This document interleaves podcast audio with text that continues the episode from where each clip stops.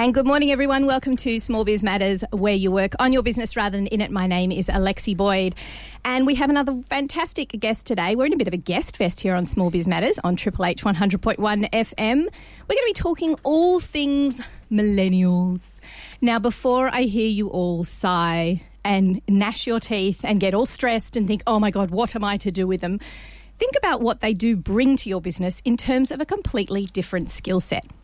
Now, when we think about millennials, we often think about people who are, I guess, not trained the same way as we are, don't have the same skills, they haven't had the same experience, and they really need to go through what I've been through to understand what it means to be in business. And all these thoughts are openly expressed by our small businesses, and yet we don't actually think of them as discriminatory. A thought for another time, perhaps. But before you taint everyone from the generation with the same brush and completely forget what it was like to experience job seeking for the first time at that age, Let's get a real perspective in this. Let's learn what it's like for the millennials to work in small business or even to become a small business.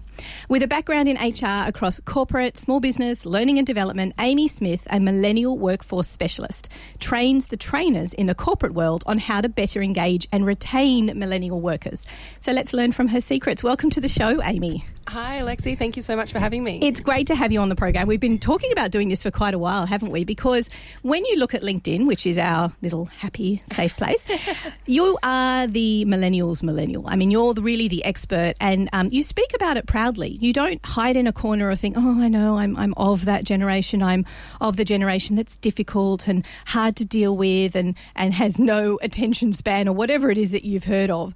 Um, why is it that you're so passionate about um, speaking about the strengths that, that millennials can bring to the workforce and to small business? Yeah, I think, look, when we talk about the generational discussion, right, I think every generation coming through has wanted to do things a bit differently or maybe a little bit better to the generation before them. So that's nothing new. But what is new is, like, I guess, the context in which we're living in as well with, you know, new technologies and things. It's actually a huge advantage for uh, businesses to be able to embrace their millennial talent, embrace the technology, um, and combine the two of them to really set themselves up and future proof their, their businesses and their organizations. And you speak about that as a real strength you talk about the fact that technology is not I mean, I, I, think of myself as quite technology savvy. I mean, we've got about, well, we've got 20 years between us. And I, I did grow up with a computer. I mean, I did grow up with a keyboard. I had to learn all those things. Yeah. And yet, it's not, I guess, I have to acknowledge the fact that it's not as innate. It's not sort of part of my makeup. And there are parts of my upbringing that didn't involve technology, whereas I guess that's the difference. Millennials have had technology a part of every aspect of their upbringing. Is that what brings the strength to the argument? Yeah, it definitely is. I guess, you know, being sort of, I guess they're referred to as digital natives a lot of the time, where they have had to adapt and keep up with changes of technology. And, you know, they're sort of setting the pace. I mean, Gen Zs are coming shortly behind as well. And when you look at them, like, it's, it's amazing what they're going to be able to do in the workforces too. But, you know, particularly with millennials, is, is that um, fast paced environment that they're used to. They're used to that sort of instant gratification, if you like, where you receive a notification on your phone and you get that hit of dopamine. And that's just sort of commonplace. And so when you put these, um, you know, millennials into environments and working environments where things are a little bit slower, things are a little bit more rigid, things you hear things like, you know, you need to earn your stripes or this is the way that we've always done things that's a huge, huge gap in, in mindset, in expectations, um, and it causes quite a bit of friction.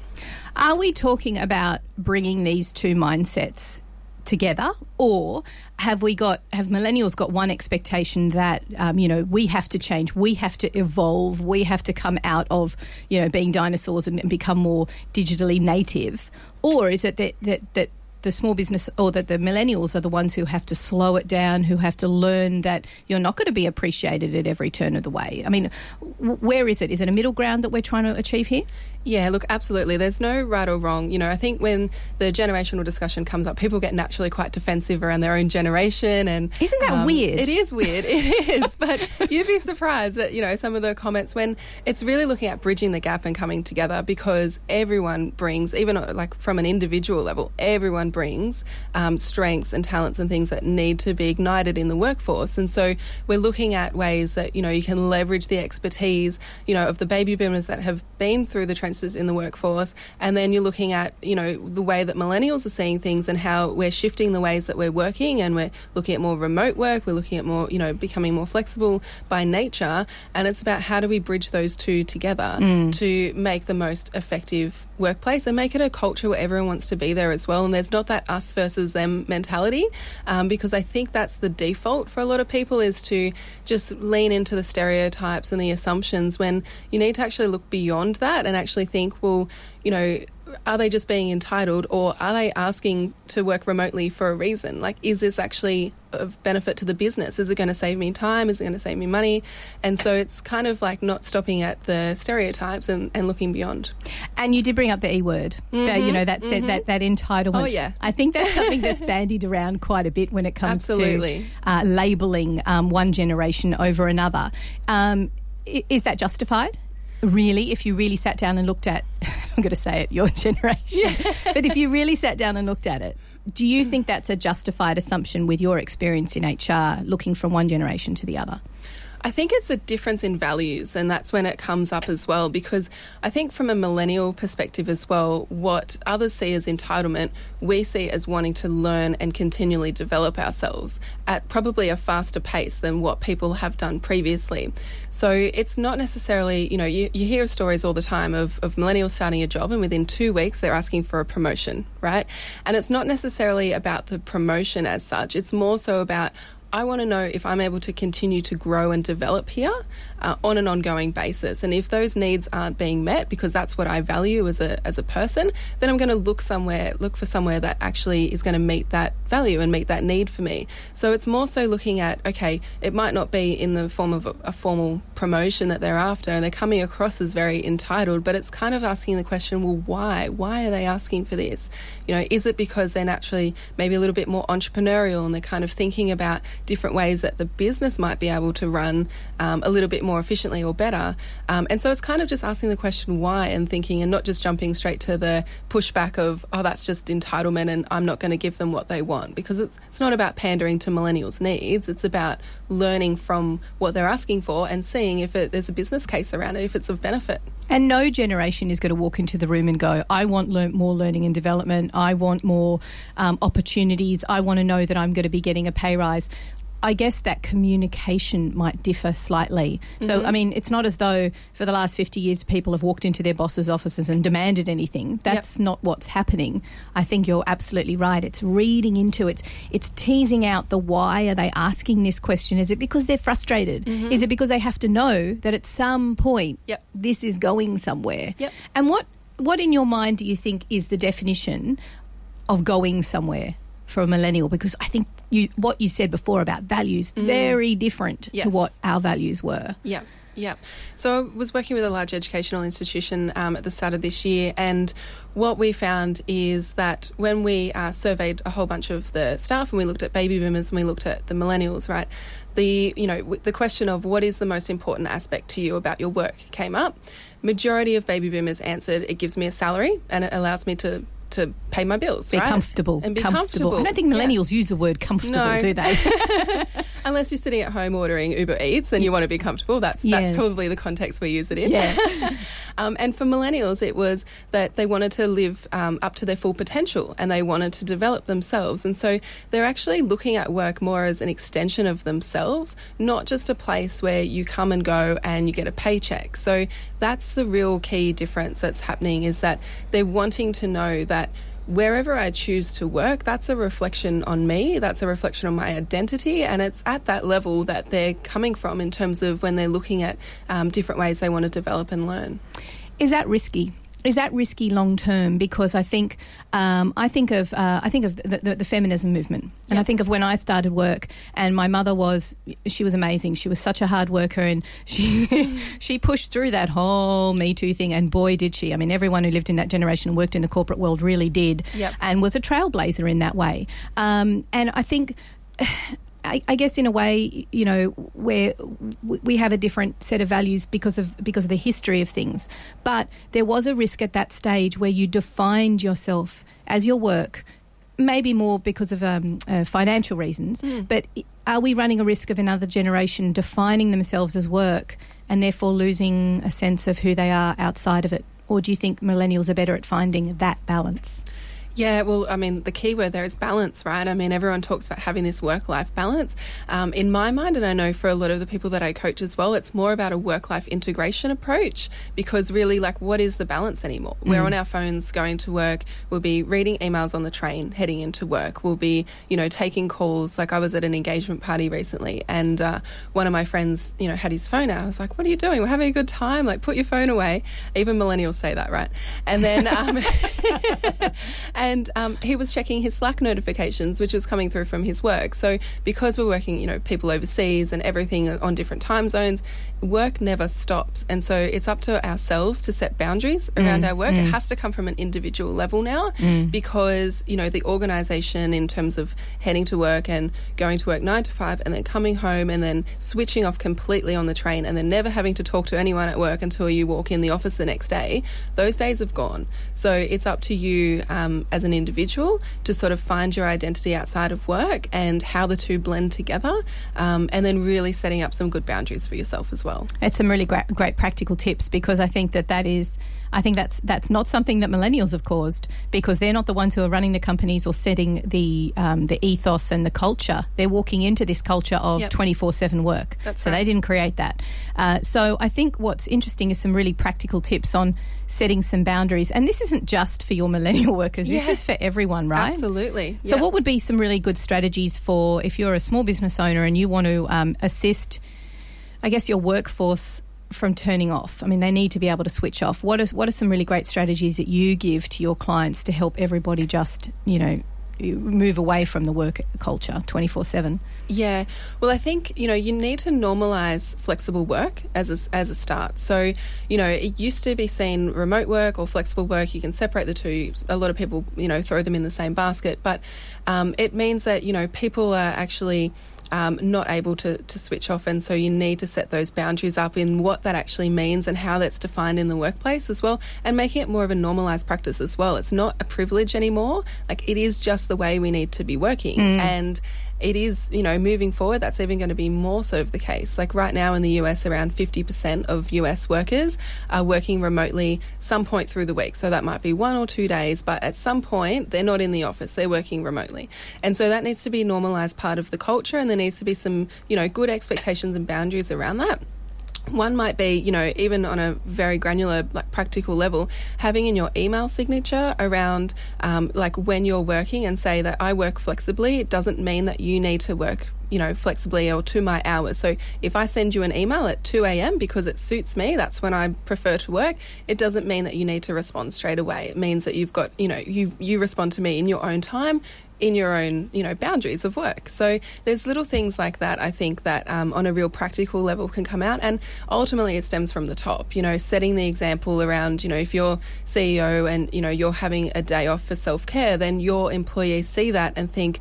Oh, like they take a breath because they're like, oh, that's acceptable, or I need to start scheduling that in as well, which you know reduces burnout and boosts productivity and all those great things, right? So it does have to come from the top, and there's there's some practical elements that you can um, normalize throughout your culture. I also like it when, um, and this happens a lot more in the corporate world, or we are seeing it trickle through to smaller, especially tech companies, where they're enabling people to have uh, X number of days off in a year to do some charity work. Yes. That's actually paid leave. Yes. Now that's lovely. That's that's real. that would be, you know, I would love to run a company that had enough money to be able to do that kind of expectations. But if you set that as a goal, if maybe you talk to your staff and go, hey guys, let's work to this, let's work to this level, let's get to this level of profitability, and we will earn that, and let's do that and do some giving back. So you're absolutely right. I mean, part of it is just having that discussion, the open discussion. I really like what you were saying at the beginning of the program about um, the why. Yeah. Why is it that people are asking for these? What we feel as though are entitlements. They're not. Mm. They're just they're just flexibility. They're just asking about it. and you know that email signature. Yeah. I think we can all switch off the please don't print out this email and Oh, save yes. the trees I think we've got past that. But maybe we all need to have like a little a little resting person just going. Uh, please understand that I work flexibly. Uh, That you may see or whatever it is. Just a little Mm-hmm. Yeah. email signature. If we all did that, we would change the entire work culture overnight. Yep. Great top tip from Small Biz Matters.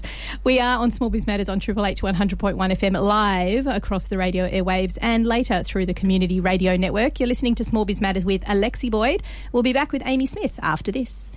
So today we are talking to Amy Smith. Amy is a millennial expert. And when I say that, I mean she really is a millennial, but more than that, she actually uh, consults to corporate and consult, consults to businesses and coaches people through an understanding of how to better engage with her workforce, how to retain talent, um, and how to compete with the big boys.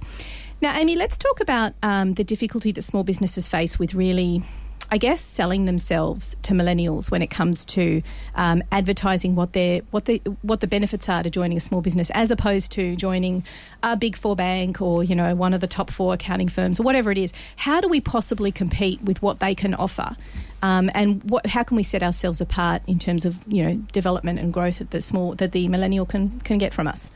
Yeah, absolutely. So I think with a lot of um, small business, you know, the hardest thing is you you wear so many hats and you try and do everything and you're trying to keep the lights on at the same time as you're trying to just go through business as usual, right? So some of that strategic sort of level stuff is a little bit harder to get together. However, I think a lot of small businesses sort of give up before they've even begun too, because they actually do have quite a lot of different advantages that they can offer um, employees coming through, particularly with millennials that are looking for that career development as pretty much their number one, right? So if you think about, you know, joining the big fours or, you know, all these other big um, conglomerate organisations, one of the things that really attracts a lot of these millennials and young graduates is their graduate programs and the ability to learn and the ability to sort of taste different departments. There's no reason why you can't do that in a small business. If anything, you've got more flexibility um, and you're more agile to be able to offer different elements of that as well and even create you know your own mini sort of graduate program to start feeding people through right on a different level. Um, you know, social media is a massive one that small businesses miss out on because you know that is the way to communicate with millennials and gen z's coming through is through social media. So if you're not showing your culture if you're not expressing um, you know the different things that you're doing via linkedin or facebook or instagram and you're kind of giving people a taste of what it is like to work there, um, that's that is gold, you know, because that is what millennials buy into because they want that transparency. Um, they actually have a really high level of distrust with organisations and feeling that they're sold into these, you know, big shiny bright roles, and then they get in there and it's not what they expected at all. So if you can bring the transparency, if you can build that trust early on, um, you, you'll have really loyal millennial employees. And in terms of that that practical nature, um, are you suggesting that you need to start, uh, I guess, building a social media presence about your work culture before you engage with them? So almost see it as a lead in time. I mean, this is the big problem with small business. We Yeah. hire when we absolutely desperately need it and we're right. working like 72 hours a day and, Yep. and we, we need someone to take over and we don't have time to train them. That is our one of our biggest foibles. Yep. Uh, so maybe all of you out there who are thinking, ah, maybe in the next 12 months I might take on a couple new staff. Mm-hmm. This is the point that you start advertising how great a place it is to work. Now, how do you do that? Because I see a lot of really bad posts with stock photography and people going, oh, it's great to see people shaking hands and working with, you know, full photography makeup and that's not your workplace is Yeah, it yeah. so how do you do it what's some good ways to engage with millennials before you think about hiring them Yeah. Look, I think the, the biggest thing, this word gets thrown around, but authenticity. I mean, you've got to keep it real. Like, millennials will see through anything very quickly, stock right? photography. It's They- like they've got it. They've got an app in their head that goes, "Oh, that is so stock photography." Exactly. So you need to keep it real. Like ultimately, whether you're in sales or marketing or hiring or recruiting or anything, people buy into people. Like people want to feel connected. People want to belong to somewhere that's bigger than themselves. They want to be a part of something, particularly for millennials. They want to make an impact. They want to be, you know, a part of this journey. They want to know your vision. They want to know where you're heading, um, and they want to be a part of that. So you need to share that with them because otherwise you'll be the best kept secret out there, right? And so by continually doing that, it's the consistency um, that wins ultimately. Um, is because you know, as you said you're going to need staff yesterday. Like when someone leaves, like you're in panic mode, right? And then you hire too quickly. You don't go through the proper um, checks and, and, qualify people effectively. And so then you're, you know, next minute you're, you know, getting rid of that person and bringing someone new on, and you're in this cycle all of the time. But when you have this consistent presence online and people are reaching out to you and they're asking you, hey, sounds like it's really cool to work there. I'd love to know, you know, what opportunities you've got coming up and what's available. Then you're building up that talent pipeline so that when you're ready, um, and you're sort of building that that pipeline up so that you've got people all of the time coming through. It's a great tip. I love that idea because I, I can't imagine. Well, I mean, you had to be pretty entrepreneurial and pretty out there 25 years ago to go, have you got any jobs going at the moment? Yep. And often we would do that from shop windows or we would do yep. that from, hey, this looks like a really cool place to work. Yep. Millennials, I guess, are looking for this sort of thing online. Mm-hmm. And what a mm-hmm. lovely compliment to have mm. somebody approach you and go, um, you know, you look like you've really got everything together and, and, and you look like a really great place to work. Can I come and work with you? Yep. Yep. People people are asking for jobs through Instagram direct message. That is commonplace right now. So, you know, if you're not there, if you don't have a presence there, you're almost you know not relevant to them because they're looking at everyone else that does. Mm. Um, that that's your competitors as well. So and the secondary benefit to having a great social media presence is that you have a great social media presence. Absolutely. Like never yeah. mind employing people, you're actually doing this, and your clients are seeing it, and yep. your potential clients and investors and all these people are saying, "Hey, look,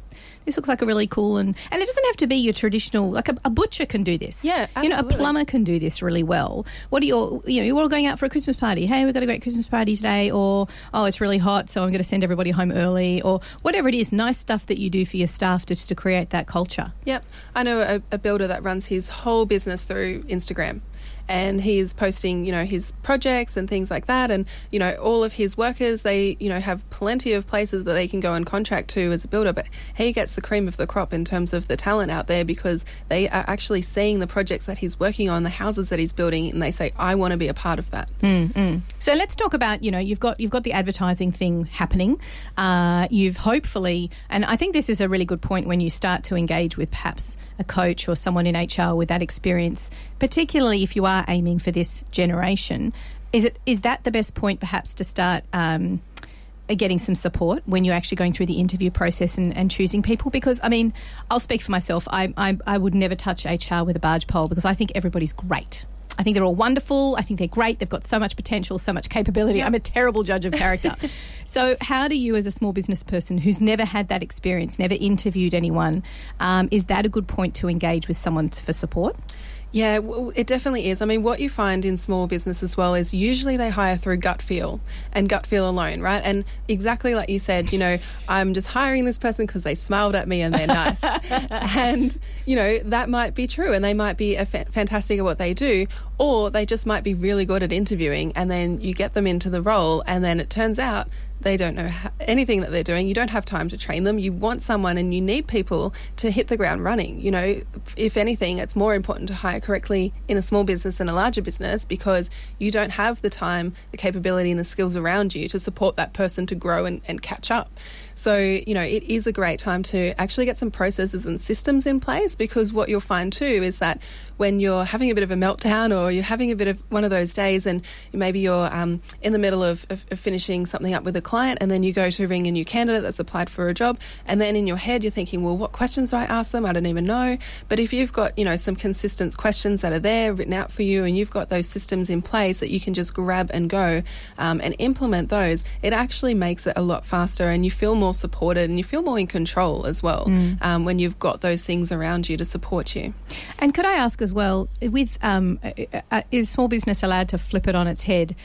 Is it expected and understood by millennials? I feel like I'm talking to another species. In your species, is it expected that they you get the fact that people are going to look through your internet history? Like is that understood now? Because I think there was a, there was a there was a period of time there where people went, "Oh, my, I'm not getting jobs because there's some really bad partying photos up there of me online." Uh, is that understood that that is going to be checked these days? Do you think that it forms part of the process when you're looking for work as a millennial? Yeah, it absolutely needs to be. Like, I'm brutally honest with the people that I coach. Like, 94% of recruiters will look someone up online before they view their resume. So, but does small business do it? Small business, maybe, maybe not. It's hard to know. Like, everyone's different, right? Mm-hmm. But the thing is that I think a lot of people will do it by default as well. If you think about small business, it's more so uh, you might be um, hiring through referrals a, a lot of the time as well, or it might be you know so and so knows you know his son that's looking for a job, you should hire them, right? And so you have that association with the family, and then you might you know, search up that family member on Facebook and then you find the son and then you have a bit of a look around. So some might go to that link, some might not. Um, it depends how savvy people are on social media. Mm. Um, but I definitely, you know, for the millennials out there, like it is up to you to take control of your own career. Like no one is going to forge your own path. So you need to do it and you need to clean up your act on social media. That's my, my tough line right there. Um, because, you know, it is a reflection of your personal brand. It's a reflection of you professionally and personally.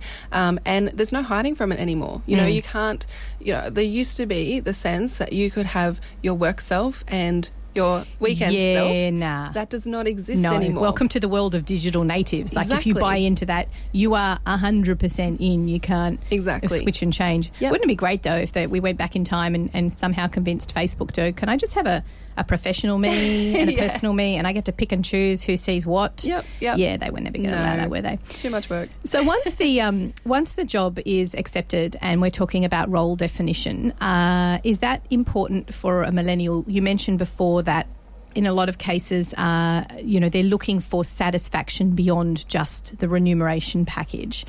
Does that also involve an evolution of the job itself? Because obviously we've got, you know, I mean, half the time small businesses are just cut and pasting from somebody else's ad what the mm-hmm, job requires. Mm-hmm. They're not even having time to think about that. Is that really important to understand what the job entails? Because that's what a millennial's looking for. Yeah, absolutely. I think, you know, setting those expectations right up front is crucial from both ends, right? So I know in recruitment conversations, usually there's a lot of unsaid information that goes on, right? You have a someone that comes in for a job interview, they're looking for a job, they're looking for a paycheck, they're looking for, you know, to make an impact or whatever their drivers are.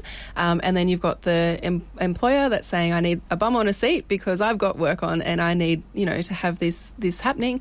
Um, but all the inside stuff doesn't really get um, said in terms of, okay, where is this going to lead to? How can I help you grow professionally and personally? Um, from the millennial side of things, like what is my role? What is not my role yes. in this business? And how can I support you as a business owner to get where you need to be and for us to together hit our mission and our vision of, of ultimately where we're heading, right? Sometimes small business owners don't even have that articulated, which is an, another conversation. But, you know, that, that's the sort of conversation at a deeper level you need to get to right up front um, before you even decide to work together so that you know a bit of a path moving forward. Um, you know exactly the, the steps that both parties need to make in order to make it work. And, and that's another another great word, conversation. It's yeah. not a dictation. It's, that's it. It's what do you want from this role? Okay, I've got some broad, and be honest, you know, yeah. I've got some broad, you know, job description that I found off the off, off the internet. Yep. So how can we make this better? How can That's you? It. What can you bring to the role? What would you like to see doing? Yep. One of the things I think um, small business really fails at as uh, a job progresses is learning and development. Mm-hmm, um, mm-hmm. We forget that it's actually mandatory to offer some training and support in that way to our employees. We completely forget about that. It's mm. actually part of the Fair Work Statement, people. So, is that uh, a great way that millennials can inject? Um, that expectation into the whole workforce and say, look, we want to grow, we want to develop. So, how does a millennial or how does a small business owner open up that conversation? What's the best best practical tip for that? Yeah, I guess firstly having the conversation. Um, I don't think a lot of small businesses have conversations enough one on one with their staff in terms of check in to see how things are going. And how frequently would you say that needs to happen?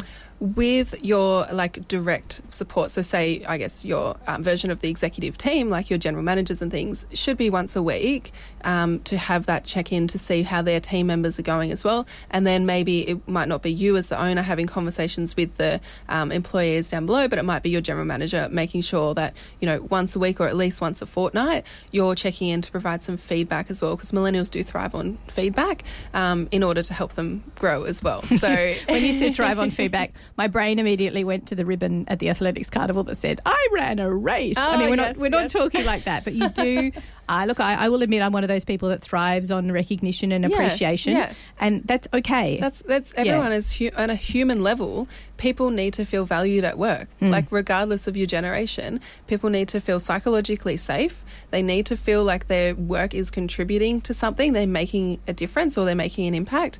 Um, and so, you know, it doesn't have to be, you know, when we're talking about these discussions, it doesn't have to be a formal sit down, let's have a performance management check in. It is a 10 minute, hey, I really liked what you did in that meeting last week. If you could do more of that next time, that'd be awesome. Like that is as simple as it needs to be, but just having those lines of communication open.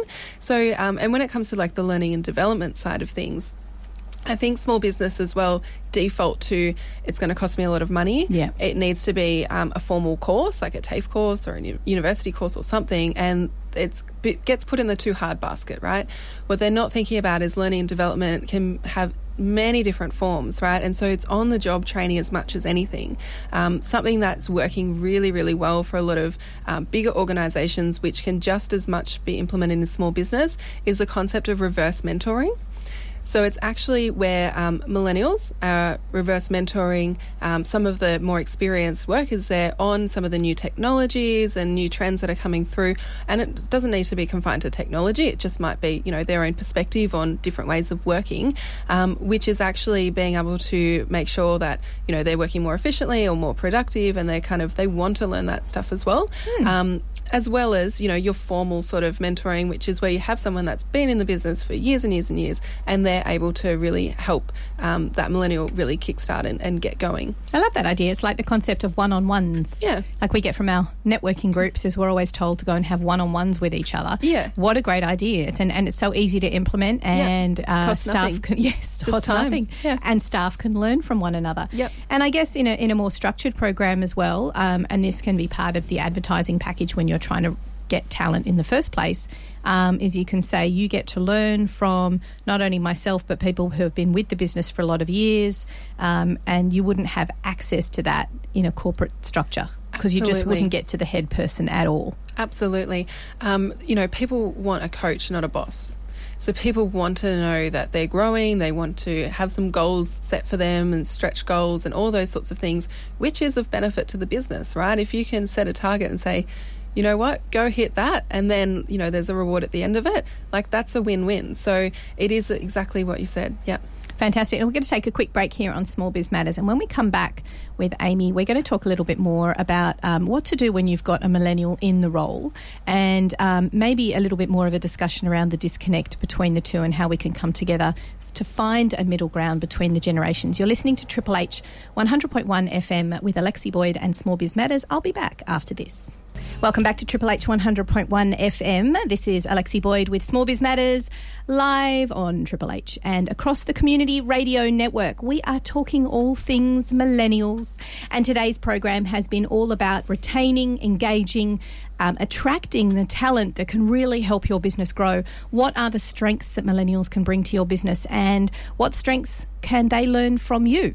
Uh, which is, of course, what we do so well as small businesses when we wear many, many hats.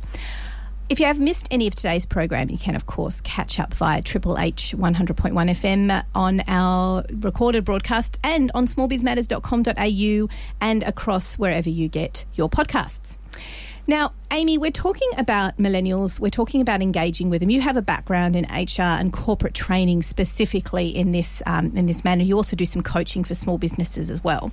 Now, once the millennial is in the role, you found the perfect person. You're thrilled. You're so excited. They're excited because they want to grow and learn and develop. Um, what would be your top strategies for making sure that they remain within your business? And they, I guess, they keep. Um, I don't want to say active, but they keep engaged. How do you keep that? That generation that supposedly has a four second attention span. How do you keep them engaged in your business and what you do? Yeah, I think the the biggest distinction uh, with millennials is they're quite entrepreneurial, right? So, right, like even people working, like thirty percent of millennials will have some sort of a side hustle, or sixty-seven percent of millennials are actually thinking about starting their own business, but just have not done that yet, right? Which is quite alarming for a lot of businesses. So I think there's a lot of organisations and particularly small businesses out there that get quite blindsided by millennials that just up and leave, and they don't have any sort of reason for it. When in fact, you know, they've just got their own different entrepreneurial drivers, perhaps. So I think one of the biggest things that organisations and small business can do to keep millennials is to give them some ownership. Ownership around their own sort of projects, ownership around pieces of the puzzle doesn't need to be everything, but pieces of the puzzle that they can actually drive like they would as if they're running their own business. Top tip. That's fantastic. So it's almost like you're making them feel as though they're really engaged to the point that if you leave, then oh, I don't want to say it's guilt, but if if you don't continue, this is such a project of your own that if you mm-hmm. don't finish it, that that the business is never going to have that project, which is part of your vision as well as ours. That's exactly right. And having that combined vision around, you know, setting them up so that ex- exactly right. There's a time frame and there's, you know, you wanting to see it right through to the end because then you actually see, I guess, the for want of a better term, the fruits of your labour and the impact that you've made and all those great things. So they get, you know, a real sense of pride from that as well, um, rather than just being in a business where the business owner says, "You work for me because I pay you a salary." Right? It's a completely different feeling that they get. Mm, and, and I would say as well that um, a, a lot of you out there were thinking, oh, okay, if there's a millennial, then they're going to come into the business. I can give them an app to build. Not everybody born within a certain generation is going to be completely ridiculously tech savvy.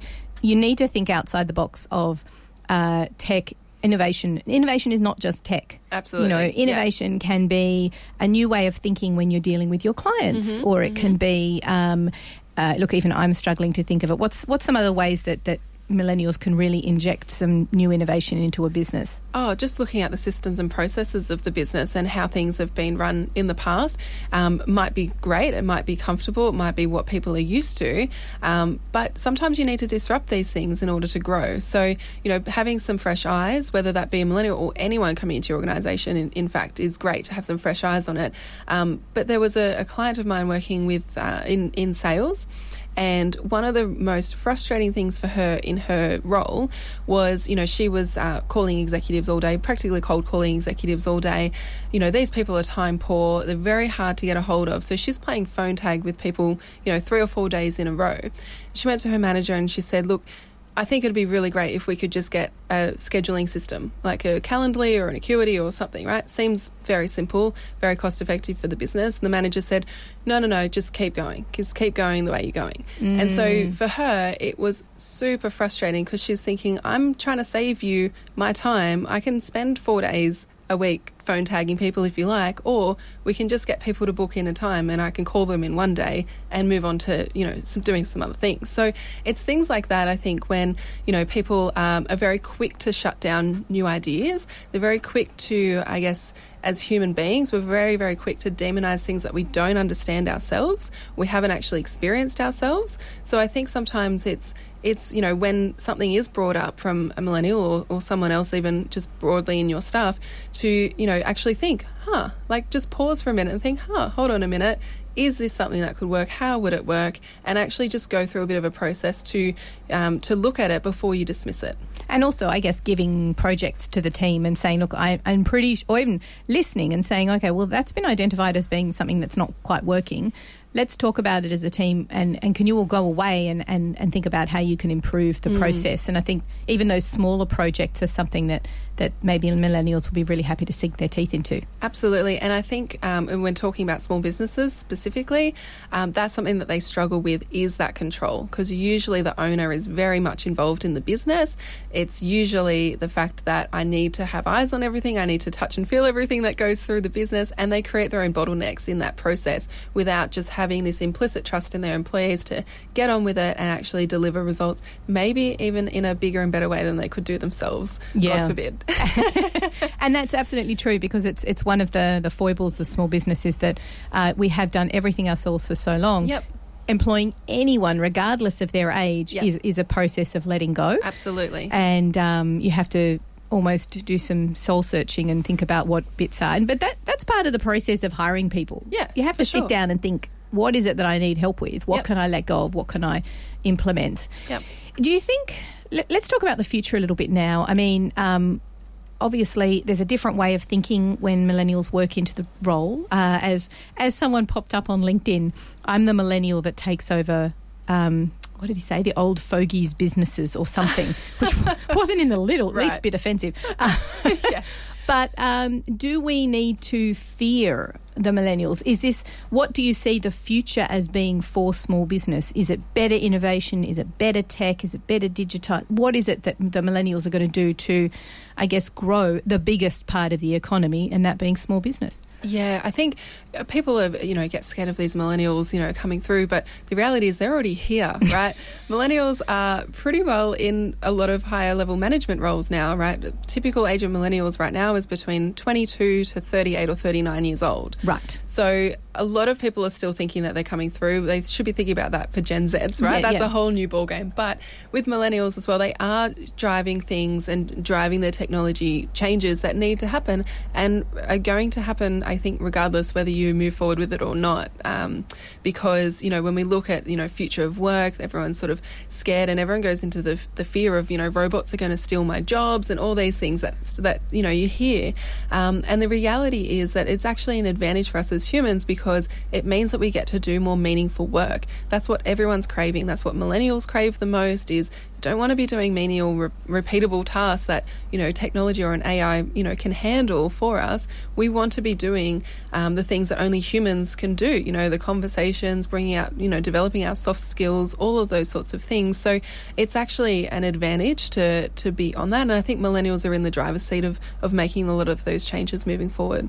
So they're already in the workforce. They're mm-hmm. past the point, most of them, of, of being trained and, and being educated, although we're already always continually educating ourselves. Yeah. Where has the failure been that the, the governments and, and legislators can learn from from this gen, from the generation of millennials that needs to be implemented for the generations to come. And what I guess I'm guiding the question towards is are, have millennials not been trained properly in terms of emotional intelligence and engagement that can be done better for generations after them? What's your opinion on that? How long have you got, Alexi? I've, got, I've, got, nine minutes precisely, actually. But I know this is a big question. Yeah. But with you being an expert, um, and we're seeing it, we're seeing it in the education space, we're seeing it in NAPLAN results, we're seeing it all over the place. There is a failure, a systemic failure mm-hmm. of governments to bring people through education that are workplace ready. Yep. There is a huge gap between the education um, that we've been provided through schools and, and, universities and the really traditional style education um, and being workplace ready. Huge gap. Um, I even picked up a textbook, you know, I, I did the whole go to uni, you know, followed followed what everyone else was doing, went to uni, um, you know, was the right thing to do for me. Um, but I looked back at, you know, one of my old textbooks and I looked through it and I thought, I have never used this once. This mm. is a HR textbook. I've never ever used this once in any of my HR roles moving forward, right? Very theoretical. Like I craved the practicality. So I think there is a massive disconnect between teaching the theories of what actually you know they ne- needs to happen or theoretically what should happen and what actually goes on so I think, yeah, it's it's definitely uh, major room for improvement there. You speak about the entrepreneurial spirit Mm. um, and and the craving to be able to have meaning in what it is that they do on a daily basis. Are they trained enough in terms of business acumen to understand what it means to run a business in Australia or anywhere in the world for that matter? Is that, are they coming out with that sort of training, or is that another another space that's lacking out of the universities and, and tertiary education? Yeah, I think what we're seeing now to, to sort of bridge the gap in a lot of things, these things is short courses that are available and things that are sort of keeping up with today's pace. I think the hardest thing for this is not a knock against traditional education because it does have its place, but the hardest thing is being able to keep up and remain relevant when you're creating a three or four year degree, right? And then by the end of that three or four year degree, now we're seeing so many changes that happen within those years. It's impossible to, you know, be able to stay always on the front foot. Mm. Um, and so I think when it comes to um, the education and learning that business acumen side of things, you know, millennials need to take ownership of that as well because not everything is going to be handed to you. You need to be a lifelong learner. You need to go out and find the information that you need yourself too. I think uh, one of the expectations that is sort of uh, being set up for our generation was that you know you go to um, go through high school. If you go to uni, then that's a big deal, and you'll be set for life once you finish uni, and all your learning is done once you've got that piece of paper. When in fact that is only the beginning, and if not, yeah, there, there's so much more to do once you've finished that degree. So I think it's a mindset shift with the millennial generation in that you need to do more. Yeah. you need to you need to keep pushing. And if there's things you don't know, you need to find out who knows them, and you need to ask. You need to research. You know, that's one thing that they will do is they will you know do a lot of their own research online. But you know, it's a it's a responsibility on them as much as as it is on the system too. And, and I like the fact that small business can offer that. Going back to what we're talking about, you know, retaining and looking for talent, that is something big that small business, that big business can't offer. Yep. Is that, you know, depth of knowledge and the understanding on how it, what it is to actually run a business. What does it mean to hire someone? What does it mean to do a BAS? What does it mean bookwork? You know, Mm-hmm. Yep. receipts, all that stuff Yep. that becomes innate knowledge that we don't realise that we've had. It's not really till you sit down, and there in itself is the opportunity for learning and development for the next generation. So maybe, as well as being the engine room of the economy and the Australia's biggest employer, we're also going to be Australia's biggest trainer because Yeah, we're the ones who are bringing the next one generation up and coming. Yep, absolutely. Look, Amy, I'd like to thank you so much for coming on Small Biz Matters. This has been uh, just a, a wealth of, of knowledge and a really interesting discussion about how small businesses can engage with, retain, and and I guess. Um, not necessarily hang on to, but but learn from one another. Keep, the, as you said, the conversation open and going. How can people find out more about you, Amy?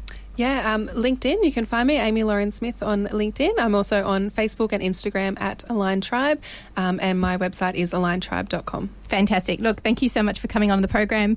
Any of you have missed today's program, you can, of course, catch up via smallbizmatters.com.au, where you can find over 140 podcasts just like this one dedicated to small business education and advocacy. Uh, and if you'd like to perhaps come on the program or if you know anybody who would be great for the program, get in touch via smallbizmatters.com.au. You can find me, Alexi Boyd, uh, the conversation curator on LinkedIn. Thank you so much for joining me, everybody, and we will see you all next week.